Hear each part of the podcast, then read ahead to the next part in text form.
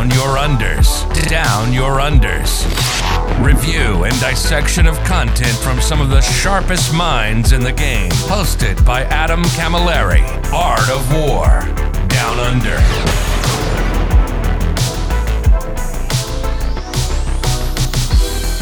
Hello, ladies and gentlemen. Welcome to this episode 164 of the Art of War Under podcast. My name, as always, is Adam Camilleri, and I'm joined by the the stats bird, the the raptor of statistics, master of disaster, some other nonsense. His name's Peter the Falcon Colosimo, and you may have you may remember him from being on this show for various reasons. Most usually to update our faction ladder uh, when it becomes time to, which we have not done for almost thirty freaking weeks, mate. Why? Why is that? Why do you think we would have would have held off for so long, Peter? Well, um, I am a really bad friend. And so every time you asked me at the end of ninth edition to do a final uh, breakdown, I would say sure and then never respond to another message you put out again. Uh, so that was, I think, a big reason for a couple of those months.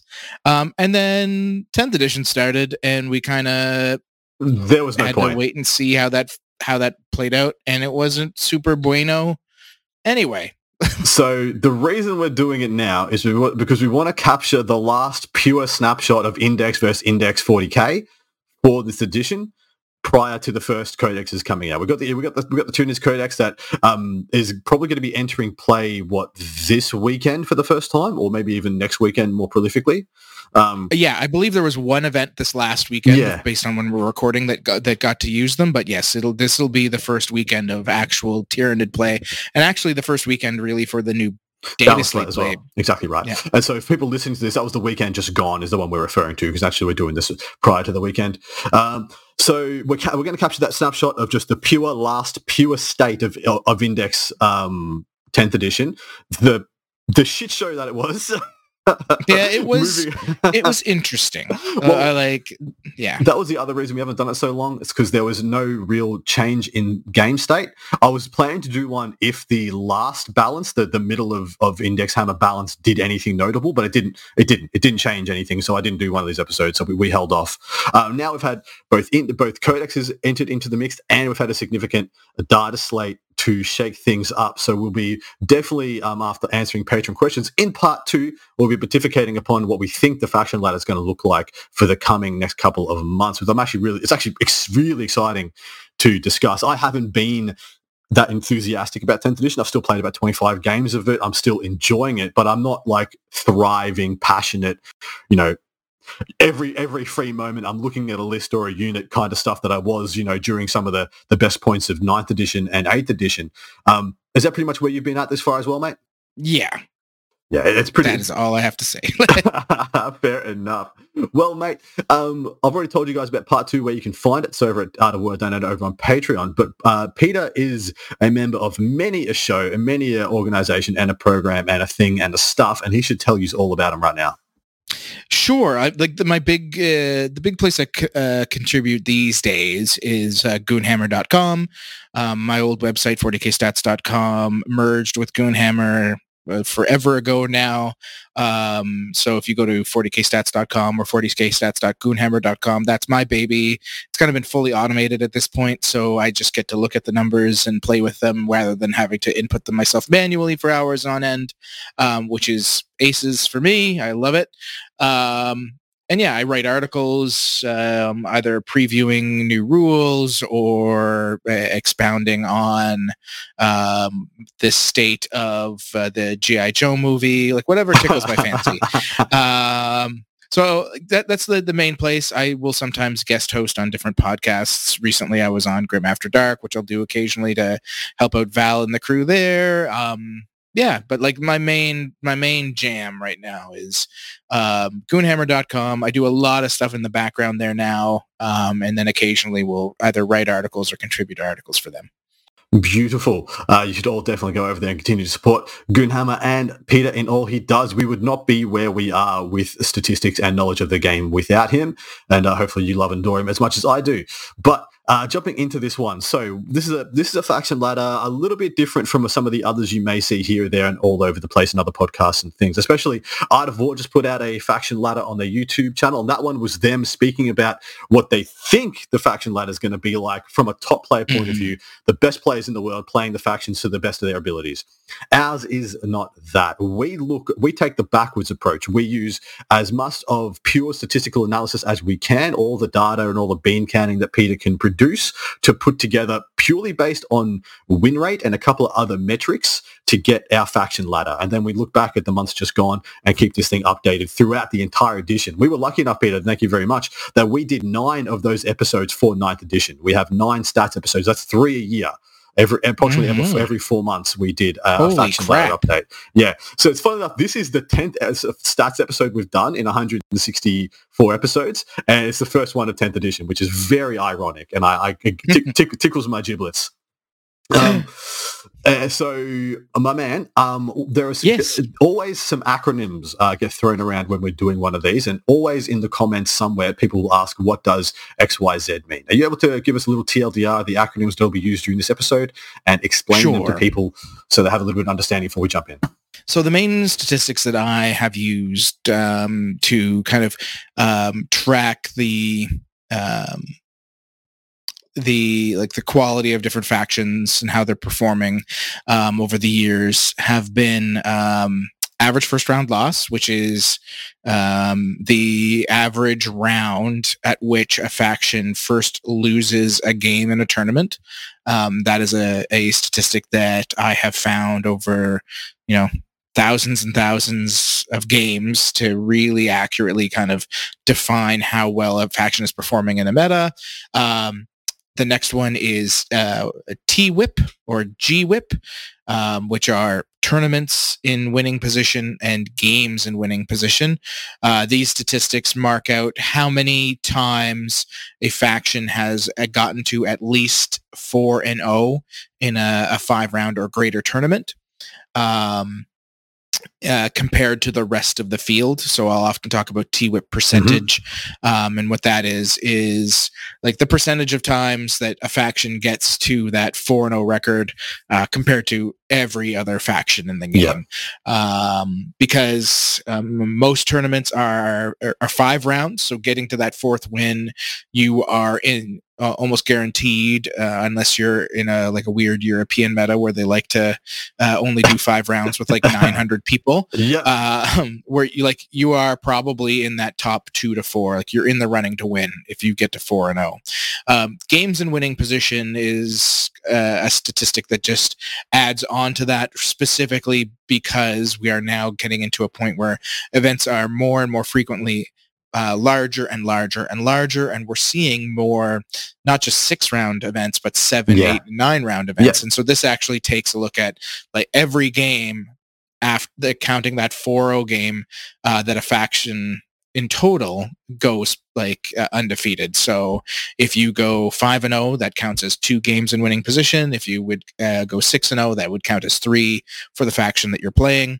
Uh, and once again we can break that down by percentage um, to say, you know, the percent of games that go past 4 and 0 um, in tournament play uh, for different factions are XXXX. Um, and these are two of kind of like 2 to 3 of the like the I find the most accurate uh, statistics um, out there to determine how well a, a faction is playing. Lastly, um, like GW and other websites uh, or Reddit posts or whatever, I do also look at win rate. Um, it just it, it, holds like a, a little uh, lesser of a quality um, in terms of, of, of breaking things down because um, in the past we have definitely seen factions with what we, we would consider very solid win rates that yep. actually aren't winning events. Mm-hmm. Um, and we've seen factions more often um, that have what we would consider mediocre win rates, but still putting up uh, big yeah. win results in the past, like in terms of actually winning events in the past. So that's my biggest criticism of, of, purely looking at win rate statistics is that it never tells you the story. It doesn't answer any of the questions related to why things are the way they are. It just it just tells you a fact uh, but gives you yeah. none of the analysis. Just gives, gives, you none of the information. It's like literally being told, being uh, you, you could, you're allowed to read the blurb of the novel and none of the novel. That's it. Yeah, and another big thing about uh, uh, win percentages is like it's um, it is very heavily weighted on the amount of uh, games you're actually playing um, and things like that, and um, and there's really like yeah, there's there's none of that background, that nitty gritty um, to to really like flesh it out compared to other statistics. And we're, we're big old fatty nerds. We love that nitty gritty. That's what we're here for. Mhm. But anyway, let us truck on, mate. The last time we did this was in the last months of ninth edition. And so usually I would, I, and I'm going to, I read out where we left off in our last faction ladder. But this one will pretty much be in, entirely new with none of this being relevant, but I think I thought it'd be kind of cute. So in the D tier, and the way we're going to be doing this, guys, is we've broken down every faction in the game into what is, what, five tiers? For, we've got D tier, C tier, B tier, A tier, and S tier. Now, from top to bottom there, S tier is something that we are considered to be the best faction or factions in the game. Usually there's only between, I think the most we've ever had is five factions in S tier, and usually it's between one and three. Um, and they're the Mhm. factions that, if you play them, they are considered to be better than they should be. Like they have things that they do that are too good based on the rest of the balance of the game. You know, that could be, you know, Eldar having, you know, access to dev wounds at the wazoo for the last couple of months, and that made them S tier in addition to being phenomenally undercosted. Um, Mhm. a tier is a faction that is uh, well-rounded and strong and has a good chance of hitting T-WIP with a good player and the right list and the right meta, etc. B tier is um, on a on a great day, really well-tuned faction expert. These are factions that can go the distance, but will usually not have tools to beat a or, or come close to beating an equivalently skilled opponent on a S tier list. Whereas a, it's considered that on a on, on a chosen day with the right list, an A tier a faction with a, a good player can beat an, an S tier faction with a good player, um, whereas B tier is kind of not. C tier is you are in the doldrums, you have maybe one good list or one couple of things you can pull together to club it together, and then right place, right time, right list, you might hit T-WIP. Uh, and then D tier, uh, you got nothing to bring to the table. Sorry, you are in squalor, and hopefully things turn around for you soon. Uh, starting from our previous ninth edition ladder, just for the lulls. In D tier, we had Imperial Fists, White Scars, Death Watch, Admech, unfortunately that hasn't changed much, and T-Sons. So there are a couple there that have certainly jumped out of the D tier gates, and certainly a couple of these that we won't be tracking anymore as well. I don't expect us to be tracking White Scars and Imperial Fists on our, our current faction ladders because there isn't enough granularity in the codex to, to bother or warrant tracking those. So they're probably just all going to be Space Marines, right? Yeah. Fair. C tier is Raven Guard, Salamanders, Chaos Space Marines, Tyranids, Death Guard, Imperial Knights, Drukhari, Ultramarines, Necrons, Sisters, and Tau. So that is a lot of factions in the C tier at the end of the ninth edition. B tier, Renegade Knights, Harlequins, Blood Angels, Grey Knights, Black Templars, and Leagues of Votann. Uh, A tier was Custodes, Space Wolves, Orks, Chaos Daemons, World Eaters, and Astra Militarum. And then S tier comprised of Craftworld Eldar, Iron Hands, GSC, and Dark Angels. So uh, that is going to be deleted. I'm going to delete that from my spreadsheet right now because that's the last time it is relevant and we will not be speaking of ninth edition any further. Mate. Hooray! Yay! I mean, it, it was kind of nice at the end, but maybe we didn't know how good we had it because I was complaining about ninth edition at the end of ninth edition. I was just like, ah, it's a bit stale. It's it's pretty boring. Yeah. But compared to where we are now, it was it was a good time. Right, it was a great time. Feel free to kick us off with the D tier factions. Okay, let's talk about D tier. So coming into So uh 10 sorry to interrupt. I will reiterate for anybody at home. This is all the data prior to the Tyranids um, Codex and the New Balance data slate being injected. So this is prior to all of that. So please keep that in mind. Yeah. If things like, you know, because we're about to talk about like Death Guard and, and stuff like that. And you may be like, well, but they got a bunch of new rules. This is before those kick in. Just for you. And I'll do my best to try and highlight. Yes, they did. They look like they're going to be improving greatly. Uh, for the most part, I I am using statistics from July 5th, which was when our first like mini data slate came out until uh, September 13th. Um, if uh, occasionally I may refer to Ju- June data as well, because uh, but the like the big thing here is there was a negligible impact on the game with that uh, July 5th uh, like Leviathan 1.1 or or Leviathan beta. Um, it barely changed any factions. Um, minuscule differences. So, uh, but since the beginning of 10th edition and even from the preview season, we knew there were a couple factions uh, that had been quote unquote done dirty. Um, and the one that suffered the most, in my opinion, and it's it's a close battle for worst faction in the game, um, is Leagues of Votann. Um, the last you know two months of play, they had an average first round loss of 1.39. Mhm. They had a win rate of 31%. Uh, they had dropped down to being only a little over 1% of the field. Um, it's just, it was not, not their, their time in the sun. Like they, depending on the statistics that you look at, they were like three or four percentile uh, lower than any other faction in terms of win rate alone. Um, yeah, they just, they struggled very hard. I put the I put Leagues of Votann in a similar kettle of fish to Knights and Harlequins, armies that have so few data sheets that they're either they're either going to get rules that are too good or not good enough. A lot of the time, they're very hard to balance when they have so few so few units to put rules on to create to create depth. And so it just comes Yeah. down to whether they just they have good enough stuff on release or they don't. There's really no nothing more to see there. And unfortunately, you crack open the first couple of pages of the Leagues of Votann, you know, index where you look at the special rules, the attachment rules, stuff like that, and you're like, that's this isn't blowing me away. And as soon as it doesn't blow you away, you're like, well, they better have the best data sheets in the game then, and they don't. So it is what it is. No. No, they had mediocre stratagems, um, a very um, bad uh, faction ability, like Yeah. a detachment Yeah. ability that honestly sucked. And it's very, uh, it's very telling that the, like how massive an improvement it was given in this current data slate to like to add Mm. an additional three uh, starting units to get those two judgment tokens. Um, it was very clear like that they they were just not anywhere near any other faction. The hits that they took to native ballistic skill were Yeah, massive on yeah, all their data sheets. Like it was, and now we're going to be in a in a like a Sagitaur world, I think, with everybody running four to six Sagitaurs at the minimum And, and tons of Thunderkyn. Hearthguard is still Hearthguard. the best thing they've got. So you're just going to control C, control V, Hearthguard. Um, I think I I, think yeah, ten or t- ten anywhere between ten and twenty Hearthguard. You're going to be running Max Thunderkyn now because they're seventy five points for They're three. I- I- silly. I think they're good.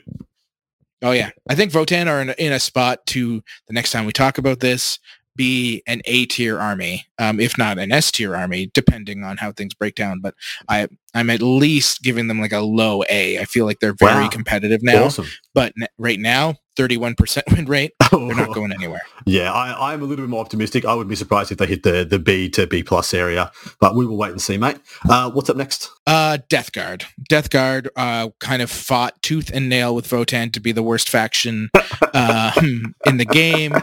Um, uh, like uh, depending on what dates you're using, their win rate since the Leviathan uh, launch is anywhere between 32 and 35 percent. Uh, because there was, I believe, an event uh, overseas that where Death Guard like did actually pull off like a victory, and so few people Yep. played them because they knew they were bad that just having two or three guys actually come out four and one like added three percent to their win rate because like uh, average first round loss of 1.3 you know a win rate of 32 to 35 like it's nothing to be excited about. They they were overcosted. They did nothing better than anybody else. Their detachment ability was very weak given the state of the game. Um once again like it was death guard launch was miserable. Like they didn't have a faction identity other than you painted them sickly green. Well, when you looked at what they did, you couldn't figure out what they what their rules meant they were meant to do. They weren't quick. They weren't durable. They didn't do damage. They didn't have they didn't have any rules. They they were No. an army that just did not do anything, and it was so, it was so frustrating for a lot of my Death Guard mates who were just like, "Our faction doesn't exist. It it literally has be, almost been deleted because there is no identity to the models that I have bought." Um, and that, I suppose that was the biggest indictment. You can ha- you can have bad faction rules that are flavorful and they're bad, and you'll and you can live with it. But when you have none that don't don't yeah. Anyway, well, this is all this is all being, this is this is, this is uh, absolutely setting fire to the already beaten dead horse. Mhm. Um, what's up next? Next in D tier, World Eaters. Um, another a faction that definitely like they really went hard in the identity of Khorne, should punch stuff. Mhm. But the game uh, was very clear from the get-go that you shouldn't punch anything um, unless you were custodes. There was really no faction in the game that could do close combat because of the nerfs to charge phase and fight phase Yeah. and uh, Uh, the oh. reduction in AP. It's just like uh, close combat armies just suffered greatly, and world eaters Had no, nothing um, else. more than any of the others. well, They have an average first round loss of 1.33, so basically the same as Death Guard. A win rate at least of 37% because there was the chance that they went first and killed more than one unit uh, if they made it across the board. Uh, but yeah, nothing nothing to write home about. They've never never hit T-WIP. yeah. Um, none of these first three factions have ever had ever had a 4 and 0 run since the July 5th launch. So Well, it's just so amazing that World Eaters kind of they do what they're meant to do. They they are the opposite of Death Guard. They have phenomenal uh, like like flavorful rules and not rules that unfortunately are that were that relevant in Index 10th edition because of the way it was played. Essentially in, 10th, in Index 10th edition, uh, everybody could be shot because of how towering worked and how indirect worked and and then if you could be shot you could be killed and if you if you could not shoot back that means you were just being killed. And there's just there's, there's no interplay. Um, so it's not like World Eaters i think were a horrifically bad army despite i think them being you know significantly overcosted at, at, at points. Uh, the fact is they there was no army there's no army other army in the game that had worse predators for what they were supposed to do. Like just the, the world was just anti world eaters by default. So anyway what's next? Um. So next up in the D tier, um, there's a cou- like there's a couple factions here that have had at like one T-WIP showing in the last three months. Um, they still have very poor win rates in the like the mid 30s. Um, sometimes, depending on the week you're looking at them, they could get to 40%, but like they've never broken 40. Um, and this will, the first one I'll talk about is uh, Sisters of Battle. Um, so Sisters of Battle is this kind of cusp of, because of just the state of the game, this is the, like our cusp of a C tier army at this point. Yep. Um, they've had, they've hit T-WIP once. They have an average first round loss of 1.5. Just to give you guys some extra information on average first round loss, the average first round loss, if everything is equal, um, in a in a system where the majority of game uh, ra- tournaments are five rounds, is going to be two point zero five. Um, so like your quality factions, your balanced factions usually run somewhere between an average first round loss of 1.9, 1.85 uh, to about a 2.1, 2.15. Um, anything higher than that is a problematic faction. Anything lower than that just isn't cutting the mustard. To be at a 1.5 is not a good place to be. Um, and so Sisters of Battle at a 1.5, uh, a win rate between 37.5 and 40%, uh, depending on the week. Um, yeah, they're just, they're not showing up. It's, um, they're better than the first three guys I talked about, but only barely. so still in d tier I'm going to keep them in D tier because I have a hard time calling uh, uh, any faction with a sub uh, 40% win rate a C tier faction, but this That's is just fair. like where we were, right? that's fair Um, next up, this is one um, where I think a really good player could make them do something was this um, Admech? in teams play. Uh, this is Grey Knights. Ooh, nice. Still in D or Uh, we moved over to C? I think this is like that same like top of D. Yeah. Uh, so Grey Knights, uh, they had an average first round loss of 1.47, uh, very similar to Sisters. They have had uh, the difference here is they did have uh, one person go undefeated in, in the opening months of um, uh, of 10th edition. Their win rate hovers between a 36 and a 40 uh, percent. Um, but yeah, one time somebody went all the way and, and got that got that undefeated mark with Grey Knights. Um, it's a very fast faction; they just can't kill anything. So you have to play the mission, and that's very hard for people to do, um, especially because there are certain armies that just play it significantly better, and you have to dodge them. Yeah, and there's that burden of perfection on you. Like you, you stuff up and you lose a 500 point unit. Um, it- Exactly. there- there's not really coming back from that.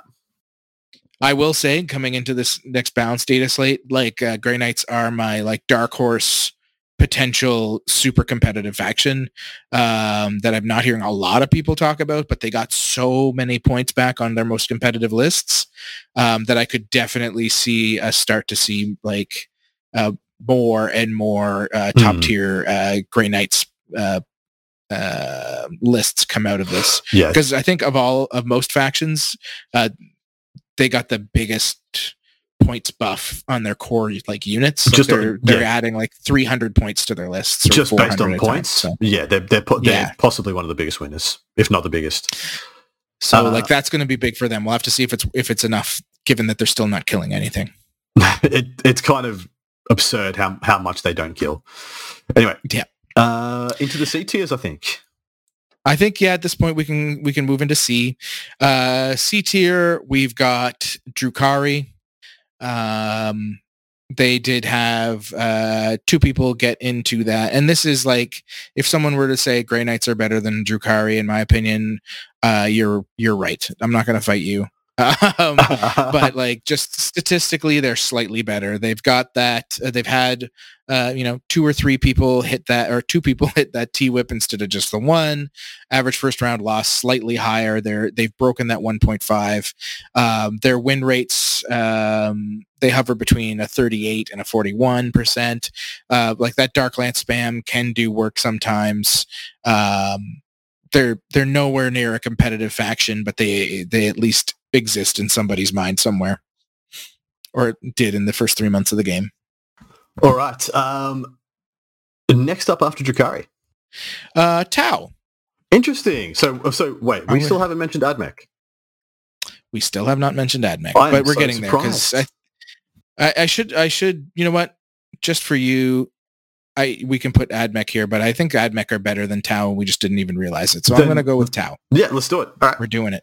So the big thing that with Tau, the Tau does have over AdMech, and I think actually this is more, this is legitimately just because more people have been playing Tau, um, is like they have had um, four people hit T-WIP. They did have one undefeated run.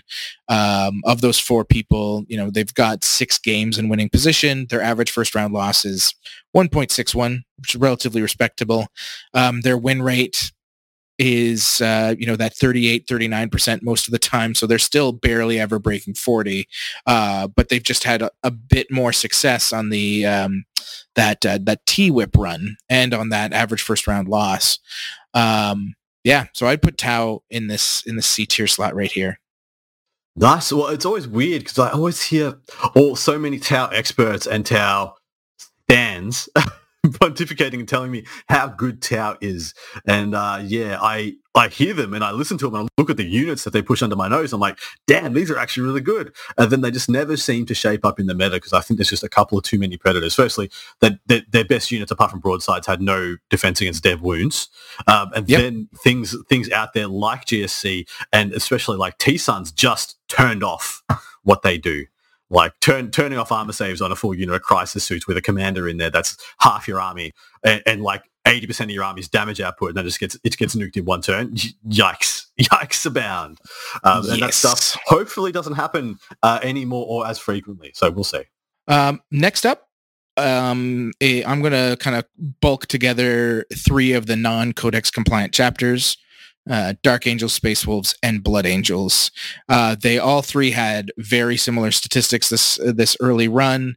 Um, that 39 to 40 percent win rate, um, sometimes breaking a little bit higher week to week, depending on who was playing Dark Angels, because I believe Dark Angels were the had the most potential success, even though it didn't actually show up. Um, they were also uh, double the popularity of either uh, Blood Angels or Space Wolves.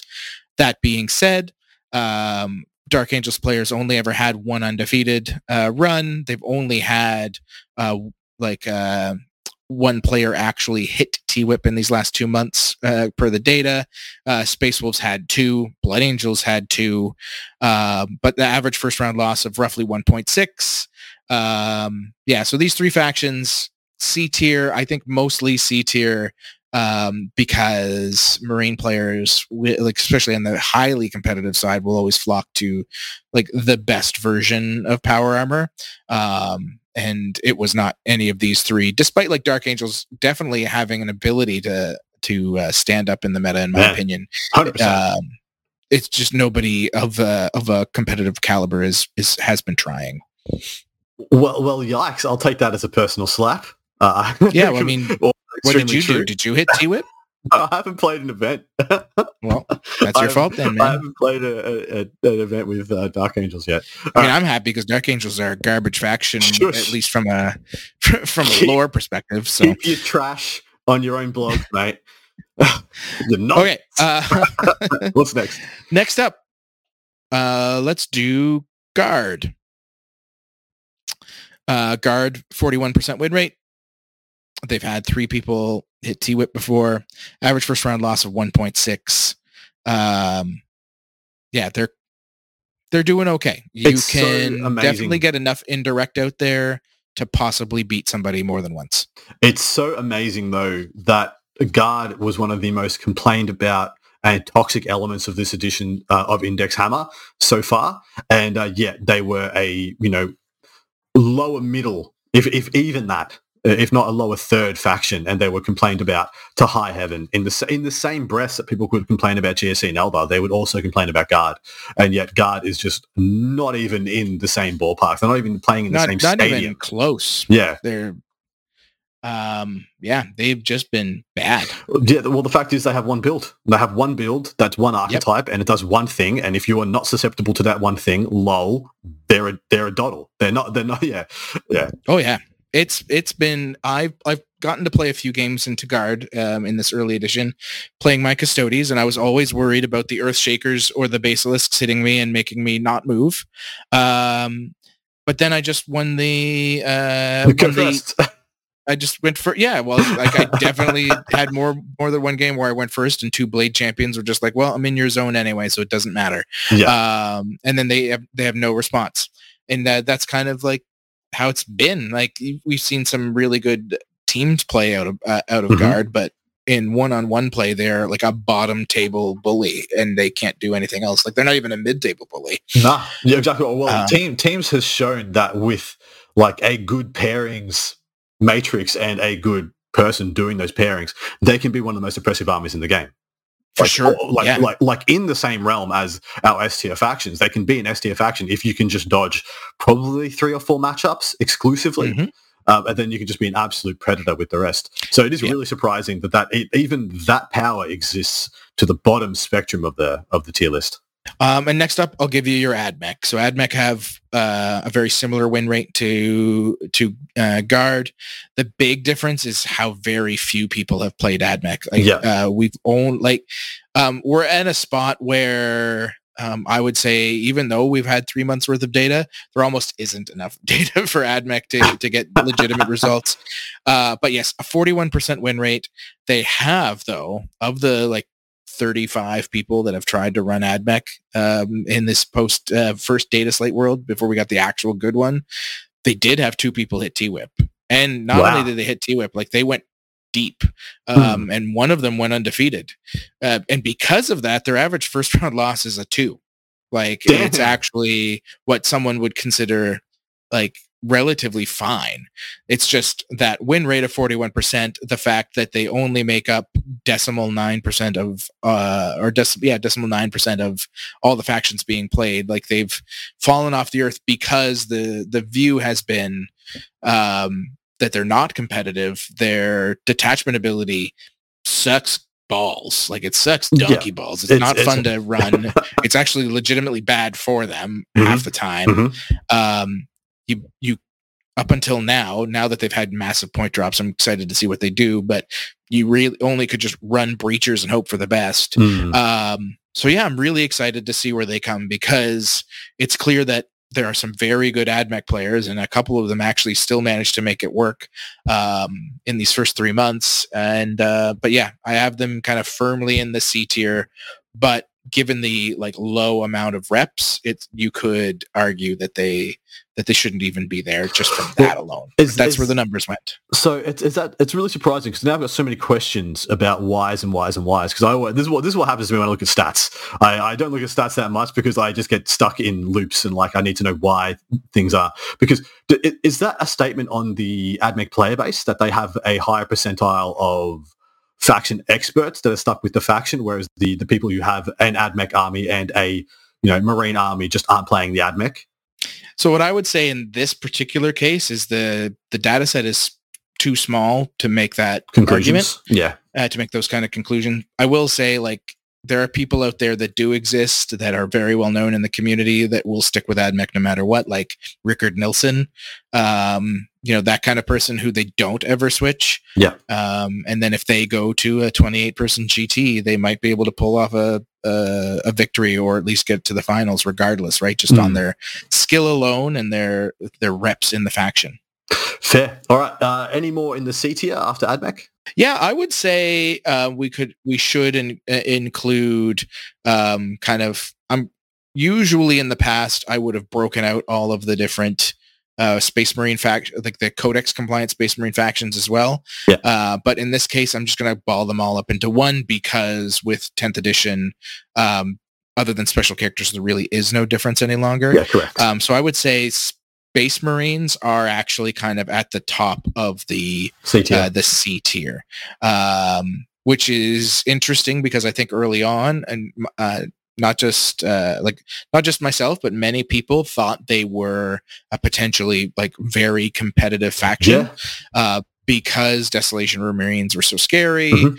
Um, Oath of Moment is a very powerful detachment ability, um, but unfortunately, um, as we've seen, despite their popularity, um, they get absolutely shit wrecked by uh, the top like five factions in the game. Well, and so the thing is, when you only when your army has only one good unit, which you know is Mhm. Desolation Marines, and they, they have other good utility units, but there's only one build around unit, and that is Desolators, or all there was during this period of the game. We have discovered another in Aggressors, but it uses the same resources, and therefore Yes. they they can't coexist. You can't have both. Yeah. Um, and so so therefore you have one A tier, you have one A or S tier unit. And that is that is all- all you have. Apart from that, it is just clobbering together lone ops and infiltrators. That's kind of the rest Yep. of the list. Um, when that is the archetype, it's, it, it only functions for so long. When you only have one list, it only functions for so long before people figure it out and either figure out how to wield their their best army to beat yours or change a percentile amount of what they're doing in their list and in their playstyle to account for what you do. And the fact is, there are so many armies that just didn't care about desolators. Like cus- Custodes, just uh, as- unless you get the direct fire on them, they just didn't care about desolators. Um, uh, Desolators did weren't that good into mechanized units, especially when you were spamming things like armigers. You could only put Oath of Moment on one of them, or you took Guilliman. Congrats too. Um, and then only one of them was Bolter Discipline, so it wasn't even doing that much at, at times. Uh, So there was just a bunch of things, and you're even going to show us there are a bunch of freaking armies above them on the tier list that don't care about Desolators and about Desolator profiles. And we're literally, I think you're Oh, about yeah. to reel off a bunch of them. Yeah, well, once we get, particularly once we get into the A tier, but yeah, the uh, the A and the S tier, uh, but even the B tier had a f- has a couple, um, and yeah, so like they kind of topped out at a forty two percent win rate, um, and generally even uh, kind of often week to week stood even lower into that 40 40th percentile Hmm. um, despite making up 6% of all the player base, which Yeah, is wow. nowadays not at, like decently significant, which we come to ex- suspect, uh, correct, correction, uh, expect from Space Marines. Um, they only ever had three people hit T-WIP. They never had a- an undefeated run in these last couple of months. Um, a 1.63 um, average first round loss. Uh, like these are just kind of like piss poor results and um, it shows like they're definitely um, Space Marines, and I didn't mention them before because they u- generally don't see a lot of play, but uh, Black Templar. Uh, Black Templar basically mimic regular Marines in all regards in terms of average first round loss, T-WIP, and, uh, and win rates. Um, they're also kind of in that C tier as Yeah, well. I'll chuck Um, them in there as well. I'm not going to say too much about Black Templar. They do have a, a small player base. That said, it's uh, actually bigger than AdMech at this time, um, which um, is That's whole own whole faction, right? So- wild. Yeah. um, but yeah, that's the end of C tier. Black Templar and regular Space Marines kind of top out that C tier range. All right, so there's only one other Space Marine sub-faction we haven't listed, right? So there's only Deathwatch to go. We'll see where they yeah, end and up. they're well, they, yeah, Kick it off. they're they're good. Uh, so um, B tier, kicking off B tier, uh, we have Chaos Knights. Hmm. So Chaos Knights coming into 10th edition, it was kind of clear that they were like the slightly worse Imperial Knights. Yep. Um, and, and it's shown like they've definitely had some decently competitive builds. They've had four people uh, hit T-WIP uh, in those past few months.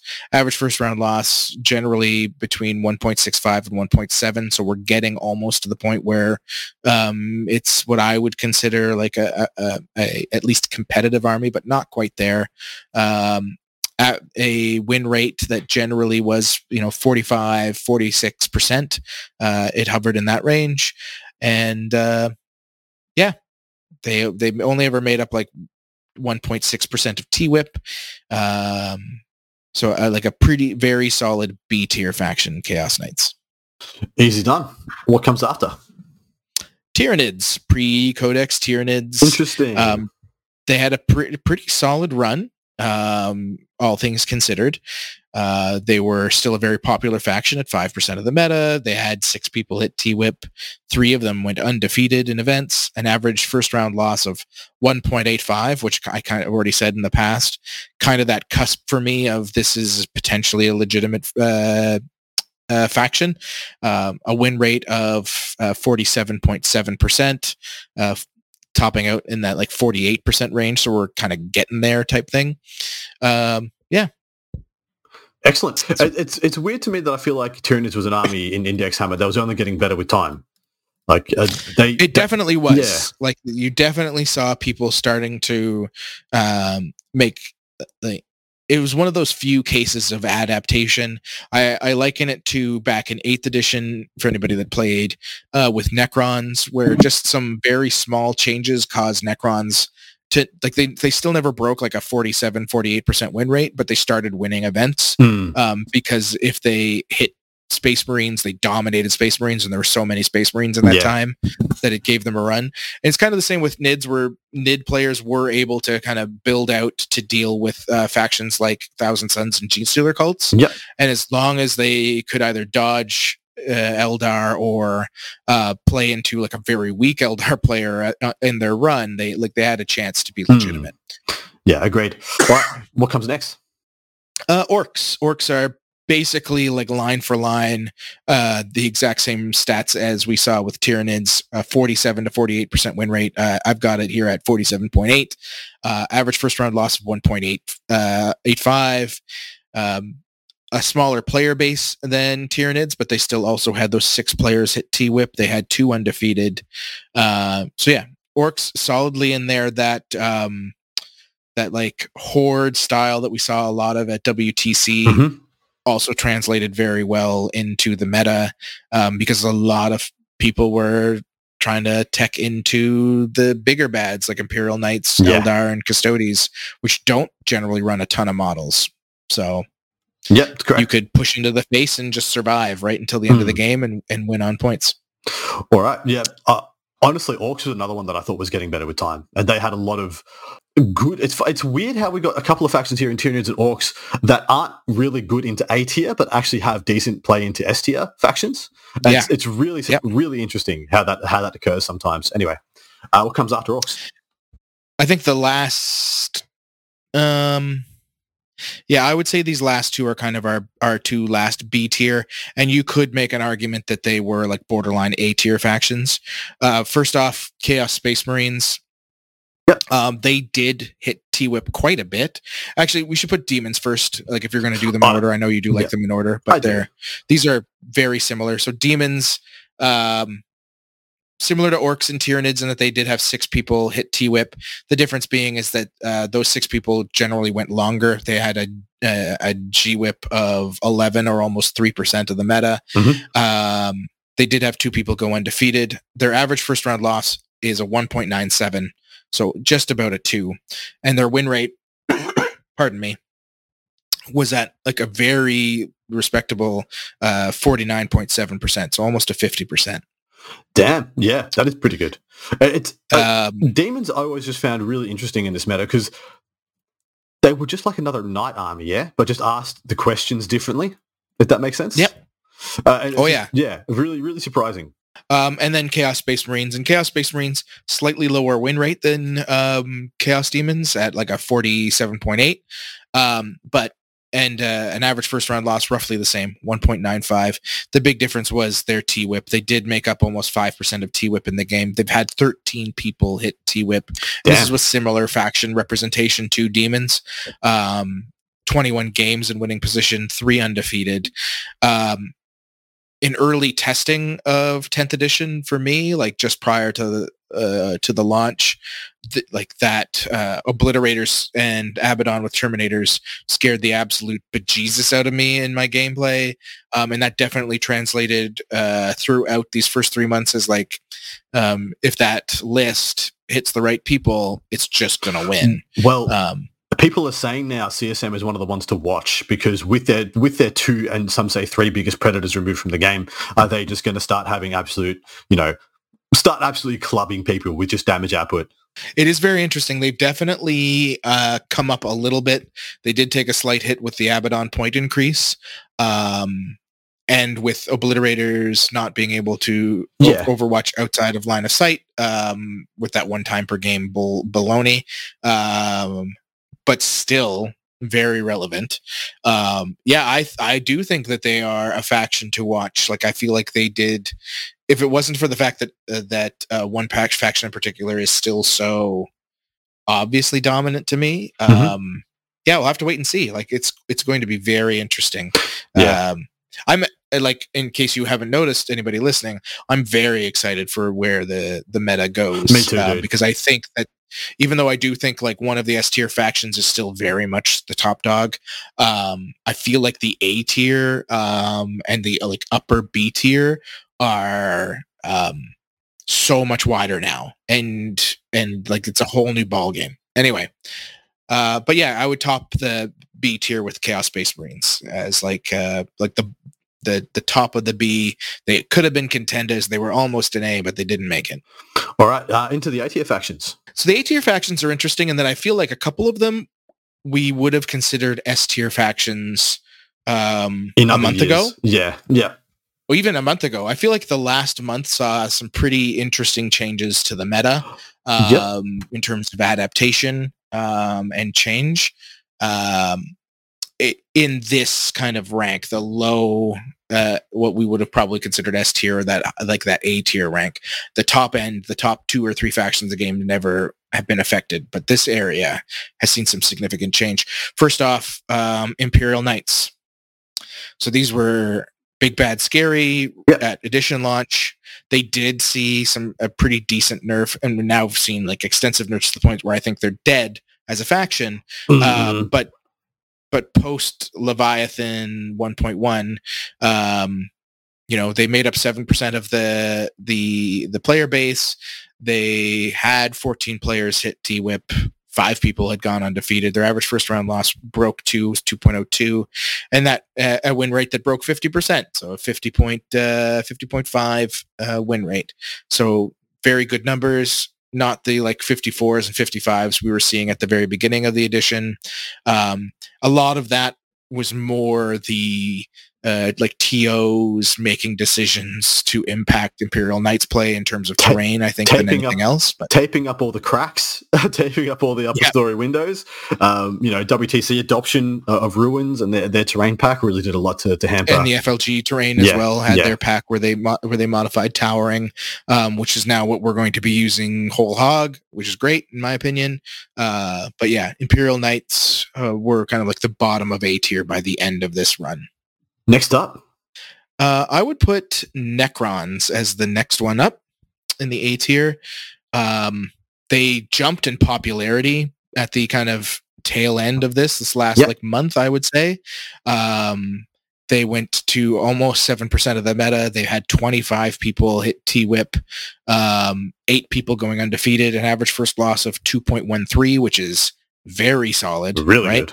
Um, and a win rate that broke that 51% just like uh, well that broke 51% uh, 51.12 um, so like a very solid performance on the necron side and i i feel like they were only getting better um, as they kind of took over the role that we saw in my opinion like adept like they they were slowly gaining on the losses that we were that we saw in imperial knights and and the adeptus custodes Yeah. who we're about to talk about All right, let's put them in. Custodes. Custodes I'm putting up next, and that's only because like their early run um and the cause of their of their their nerfs um was very good. Like they they did have 15 people hit T-WIP. Um they did have three people go undefeated in that that like the last two months. We did see in that first big GW Open that the finalists were both Custodes players, Mhm. which I don't think people fully expected. Average first round loss of 2.08 their win rate is a 52 um, and they made up 9% of the meta so listening to those statistics Damn. if you're really paying attention it does sound like necrons were outperforming them um, th- what i'm adding to this that i would not normally do but it's very important i think um, when talking about these things is when you look at like the casual side Yep. um, Custodes go ballistic and uh, you know they end up jumping up to like a 58 59 Yeah. uh, like 60% win rate at times if you follow the tabletop battles app data which is another thing i, I also will look at uh, Custodes are a very binary army um, so the the like mid to bottom tables and the like the garage hammer games Custodes were absolutely hammering people Hmm. um, the thing was was that that meat mountain build which had been doing very well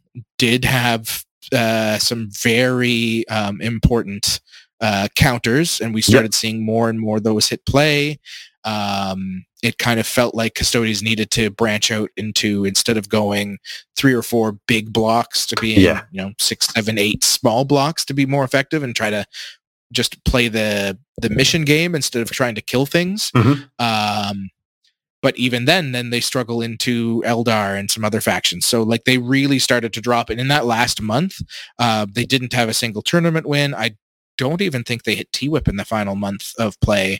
Um, and then they saw some pretty significant nerfs in this uh, in this balanced Yeah. data slate. Um, like maybe arguably more than any of the other factions just because of the change to, well, Well, not counting Imperial Imperial Knights, never mind. yeah. They got murdered uh, but the the Custodes, the change to dev wounds is massive for them on top of point increases 100%. and uh, unit size increases or decreases and everything else. Uh, but yeah, Custodes also A tier. Um, and then kind of the the last the next one, I wouldn't say it's the last, is uh, Thousand Suns. The like uh, Eldar with extra steps. Yeah. Yeah. Eldar Um, terms and conditions. Yeah, Eldar with terms and conditions. Um, you know, they made up 5% of the meta. They still had 16 players hit uh, T-WIP. Uh, five people go undefeated. Aver- the average first round loss, 2.22, um, you know, which in previous years uh, or previous uh, edition or episodes, I would have said was definitely like a low S tier Hmm. faction.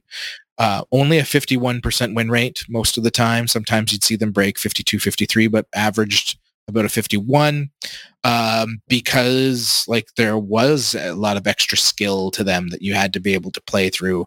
So the top end was very competitive and, and definitely a scary faction to play against, but you hit those bottom table Thousand Suns and it was a whole different story. Hmm. Um, Thousand Suns nerfs in this latest balance data slate, I will say, were the ones that surprised me the most, but also the ones I was the most grateful for Dude, because exactly. like um it was one of those things where when GW was explaining their process and they were saying, you know, we they ba- effectively were saying we only really look at win rates. It got me a little nervous because I was like that like I know so many very good Thousand Suns players um, that are just absolutely wrecking people with these lists.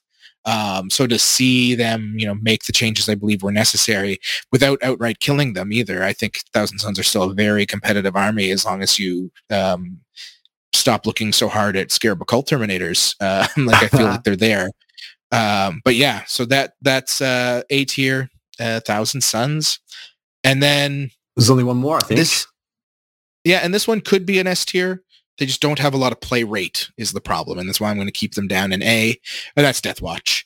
Um, Deathwatch definitely were the um, best of the Marine factions um, by like a good margin. They had a detachment ability and enhancements and stratagems that were definitely stronger than everybody else. They saw pretty significant nerfs even before like even as their index launched uh, because of a couple of their abilities um, but still you know despite only making up 2% of the meta they had 10 people hit T-WIP you know, it's very similar numbers to what we saw with Imperial Knights and, and some other factions that Yep. had like quadruple their play. Um, of those, they only ever had one person go undefeated, but their average first round loss was a 2.2 and their win rate uh, hovered between 53 and 55%. Um, most of the time, I, I've got them at a 53.3. Um, if you kind of a- adjust to the uh, like 20 person events, if you, which I usually only uh, hold to 28s, they get bumped up to like a 54. Um, yeah, Deathwatch definitely like kind of that top of the A tier. Just nobody playing them because it's a it's a very hard army. A lot of people want to kit bash them as best they can, um, so they they get a little less of the conversion rate that we see, easy conversion rate that we see with the other uh, Marine factions when they're on top. Perfectly said, and I think I think the A tier is a really interesting microcosm of what's going to happen uh, post balance slate because, uh, I mean, they all got hit in some ways, some backhanded hits, some meta hits, and then there's a couple in here who are just, I believe, going to come out looking like superstars. Uh, Yes. But but what the, it's the it's the hits G Dub did to the A tier that are the ones that really surprised me and impressed me. Um, because Mhm, I they're the- agree. they're the ones that showed the foresight. They, they showed that they were thinking about, hey, what what happens when we hit these two that we need to hit? What takes over from there? And it showed that they actually thought about it because legitimately, if they did nothing to Custodes and they took away Eldar and J- Oh, yeah. and, or, and or Necrons, and if they took away, if they did nothing to Knights and took away Eldar and GSC, like wow, it's revolting. Um, and yeah, Yeah, t- no, they- they- was a big one.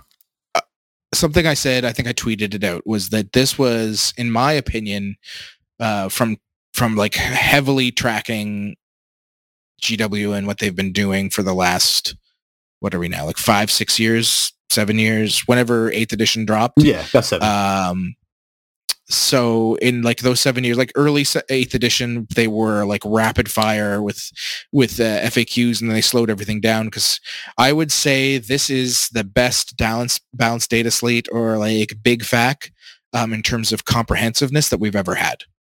Um, it's not perfect, but I feel like um, it was the most well thought out. There's a there's a couple. So it they did the top end extremely well. The bottom end, I think they could have done a little bit better. Um, but it, re- regardless, let's let's wrap this thing up, and then we can talk the whole about the whole thing as a as a Sure. block. So we got two more So our. S tier, no yeah. one's going to be surprised. No, nobody's on the edge of their seat in wonderment. so let, let us S tier is Genestealer cults. Um, they jumped up to almost 5% of the meta, which is the highest they've been in a long time, a 60% win rate.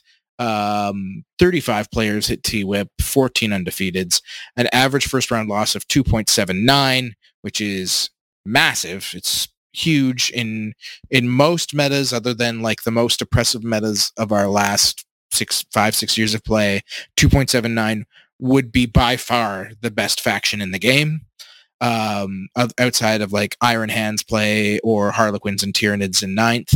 Um, like 2.79 is outrageous. Unfortunately for our poor Gene Circle boys, um, this has been like the the quarter of Aeldari. Um, their 10th edition index was nerfed multiple times before it even saw release. There were nerfs done to it that people don't even know existed um, that were incredible, and they still came out ridiculously strong, and they've maintained that. Um, and one of my few complaints about the balance data slate was that they definitely didn't get hit, hit enough, but I understand that they don't want to go too brutal on them. Uh, the Aeldari stats, they had 379 players, 78 of them hit T-WIP, um, 35 undefeateds, an average first round loss of 2.92. So, Um, so can you say those first two numbers again? Did you just tell me that if you played, if you just played Aeldari, you had a ten percent chance of hitting T-WIP? If you were just a player who plays Aeldari, 300 Oh, no, something it's like- players. what? They have they had 370 players and 78 of them hit Oh. T-WIP. It's Oh. like 17. It's almost 20 percent of Eldar players. Um, Hit T-WIP. almo- yeah, it's roughly it's like 18 or 19 percent of Eldar players hit T-WIP. It's like one in five. Everybody? basically. Yuck. Sorry, Um, continue. Average first round loss of 2.92 i've only seen that broken a couple of times um, and generally for much briefer windows than three months. Um, like raven guard at the end of 8th edition iron hands of course was the kind of big bad at the end of 8th that had several runs in that like 3.0 range. Um, and then tyranids and harlequins uh, in ninth. Uh, basically nobody else gets gets those numbers. Um, so they've definitely been oppressive uh, they made up 10% of all all T-WIP period. Uh, sorry, I lied to you. Uh, 30% of all T-WIP period. I was looking Oh at the wrong number. Uh, 35% of games in winning position. So not only are they uh, are they getting there, they're going the distance far more than any other uh, faction, and and they had jumped up to being uh, 10.5% of the meta. Um, so like even with being the most popular faction in the game in the, uh, since the launch, because they were so good, so and so like mind-numbingly boring, uh, you know, they still had a T-WIP ratio. So the amount of people hitting T-WIP to the amount of people playing the faction of uh, of like 2.93, like almost a three. Same with uh, Genestealer cults. Um, it's just absurd, absurd stuff. And if you look deeper, um, I know there's been a lot of people throwing out all sorts of Aeldari numbers. You can go to the, um, the guys at StatCheck have some like ridiculous intense um, Aeldari data. We've seen Goonhammer release articles on it. Um, is it the most oppressive thing we've ever seen? Uh, arguably, no, uh, but it's close. Yeah, And, it joins. uh, it's not I a good way to start an edition. It joins like a very elite few that you reeled off before, so it makes it, at least in the five most oppressive armies of all time. And you reeled off the other Yeah. the other two. Well, since we've been in in the what I call the modern era of the game, which is since eighth edition, um, they're they're they're in the top five worst. And you can you can debate till the cows come home about what order those top five are in, but I don't care. They all suck. Let's never see them again. Yeah. Um, it was all bad. Uh, I would like to talk about a moment about the distribution of factions because this is something I always like to look back about how many factions inhabit each tier of the of the faction ladder, and it kind of gives me a cue or a clue of the health of the game. Uh, so we have 26 factions that have been tracked by yourself, mate. And as we reel them from the bottom, we have five factions in D tier, nine factions in C tier, five in B, five in A, two in S. Apart from the C tier, that's relatively healthy. Like that is not horrifically bad uh, on those metrics. As, as, and pretty much what you like to see and what I like to see is the majority of factions distributed between C, B, and A, right? Um, Usually, I like to see them be to A. yeah, Um, and the thing I would say about this in particular, um, a lot of those C tier factions in, in a previous world, I would have argued were D tier factions. But the the D tier was so bad and there was so so, big. Yeah, that they kind of bumped them into another Mhm. range just by that fact. Because a lot of Yeah. a couple, several of those C tier factions uh, barely have ever break broken even a forty percent win rate. Like thirtieth percentile win rates, just to like to go back in the history of this game because they've happened before. Um, like I clearly remember in eighth edition when I would do commentary on statistics, um, there only ever being two factions below 40% Yep. uh, for very long periods of time, sometimes three. Um, it would be like Grey Knights, Blood Angels, and um, sometimes Tyranids down there, depending on codexes. Um, and that would generally be it. And then everybody else would be at least 40 to 45. Hmm. Um, we've got, you know, 10, 12 or something odd factions that are below a 40% win rate. Um, but like the top end is so good and the bottom Yeah. end is so bad that it kind of just bumped them up i- in terms of uh, rate. the other thing I want to highlight is that we could almost, for one of the first times I think ever, there could almost be an S plus tier to just to actually tell you just how much better Aeldari is than GSC. Is Yeah. that correct? Yeah. Oh yeah. It's almost like there's S plus, then S, then A. Um, it's really quite crazy just how much, even how much better the A tier is than the rest. Of the armies in the game, maybe with the exception of right player, right uh, list, Orks and nids, um, and CSM. But Yep. apart from that, the A tier is just so much freaking better than everybody else. It's kind of Yep. absurd as well. Um, we could almost put another tier of just emptiness between the A and the B tier, um, which is pretty revolting. Yeah, I agree. We definitely played like a tiered system of 40k for the last little bit. Yeah, yeah, this the hads and have-nots is what we've been calling it, and it, it has been pretty apt. But to give you guys the full rundown before we wrap this one up, and thank you very much, Peter, for your incredible insights and statistical knowledge. Uh, from the bottom to the top in the D tier, the worst faction statistically of 10th edition Index Hammer was Leagues of Votann. In second last place was Death Guard. Then we have World Eaters, Sisters, and Grey Knights making up the five factions in our D tier. C tier comprises of Drukhari, Tau, uh, Dark Angels, Space Wolves, Blood Angels, Guard, Admech, Black Templars, and Astartes, making for nine factions in the C tier. B tier is Chaos Knights, Tyranids, Orks, Daemons, and Chaos Space Marines. There's five of them there. A tier is Imperial Knights, Necrons, Custodes, T-Sons, and Deathwatch, another five, and then GSC and Aeldari up in the S tier, being just the two. So if you were to cut this thing in half, we would have like two-thirds of the factions in the the B minus to D tier. And then we've got what Daemon CSM and uh, from the Bs making it up into the the A's and with the A's and the S's. It's like one, two, three, four, five, six, seven, eight, nine out of 26 factions probably make it into, you know, we can win a GT on a given day, and which is how we usually Yep. break this down. And then the rest is like, you know, pray you don't have to play Eldar twice, you know? um, exactly. Which at 10% of the meta, you're almost Ex- guaranteed to do. Exactly, So, man. Especially playing eight and nine rounders, you're just gonna have to run that Mhm. gauntlet. Uh, in- in spite of that, we're gonna we got a lot to discuss in part two, so we're not gonna hang around too much longer because we're running a bit long on time for what we've got for this recording slot. But my man, how are you feeling about the stats that you've gathered? How many games did you have tracked and that you were pulling for from this? Like, what was your sample size of the Index Hammer? Um, so for Index Hammer, my sample size was. boop, boop, boop, boop. I just closed everything down. Sorry, I'm sorry, bring it back up. I am sorry. Hey, dude, it's fine. Life is like a box of chocolates. He's biting time, something. guys. He's treading water. You can hear it. I'm treading water while I look for while I reopen everything. Ugh. um, let's see. We're looking at where's that total button? Um, we're looking at uh, looks like about thirty six thousand games. Yeah. that we're tracking here for this. Damn. So Pretty healthy. it's a good amount. Like uh, like there's a lot been a lot of talk that um things have kind of been dying down and that the there's a little there's a lot less um interest in the game at the top level right now um and i'm not sure that's completely accurate i would say like at the utmost level yes just in ter- like from a um purely anecdotal uh, way of looking at things, which I hate doing. Um, you know, I do have a, a good amount of friends that were getting pretty sick and tired Yeah. of of the current uh, way of 40k, but they hadn't quite hit their limit yet. So Yeah, well, that's exactly the same as me. I know. So every, everybody was grumbling about how much they weren't enjoying and, and going to events anyway, and that's just that's more of a testament to how much people enjoy our community uh, and enjoy hanging out with their mates and rolling dice regardless of the meta. So that is a good thing that we just said there.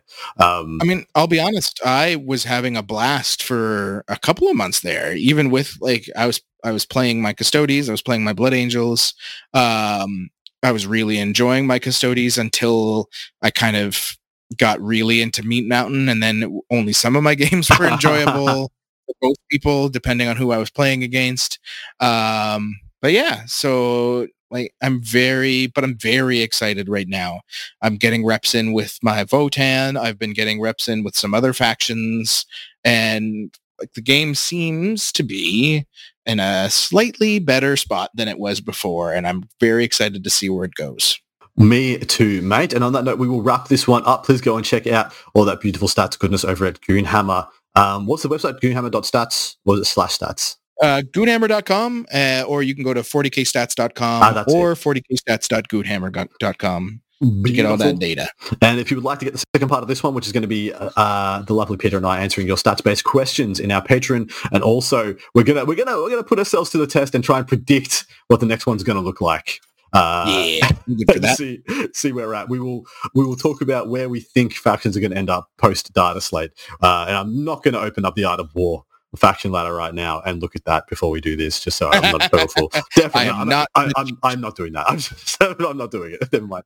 Um, but anyway, we will see you on the other side, and if not, see you next week. And thank you for the, your support. Say, uh, say there, there it is. There. Good night. Thank you for listening to Art of War Down Under, a content review podcast for Warhammer 40k, hosted by Adam Camilleri, produced by Seamus Ronan. Enjoyed the show? Want your lists reviewed and the content you heard put into practice? Sign up to our Patreon and connect with us online or on Facebook. Just search for Art of War Down Under. Signing out from tomorrow.